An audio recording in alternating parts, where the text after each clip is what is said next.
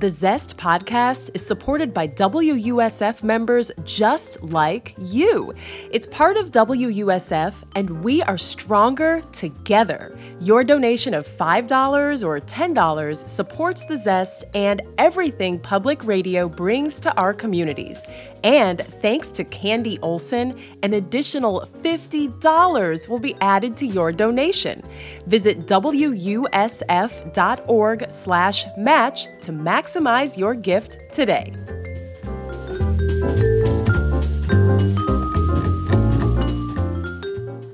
Support for the Zest comes from Peoples Gas, delivering clean, efficient, and affordable natural gas for cooking at home with precise temperature control. More at floridasenergy.com. Hi, it's Dalia Colon of the Zest Podcast, and we've been busy this summer cooking up new episodes for season four. The only consistent thing about Disney restaurants is that they're inconsistent.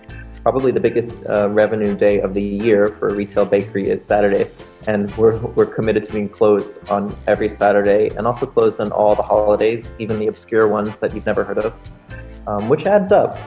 But when you think of Korean food in Miami, only just in the last couple of years have more locations, more Korean restaurants in Miami even popped up.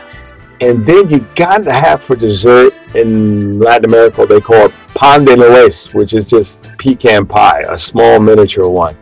Now, if that doesn't make you salivate, you need to go talk to your doctor.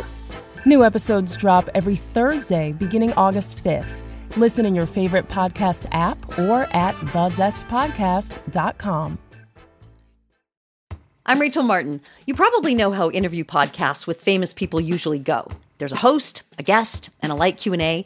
But on Wildcard, we have ripped up the typical script. It's a new podcast from NPR where I invite actors, artists, and comedians to play a game using a special deck of cards to talk about some of life's biggest questions. Listen to Wildcard wherever you get your podcasts, only from NPR.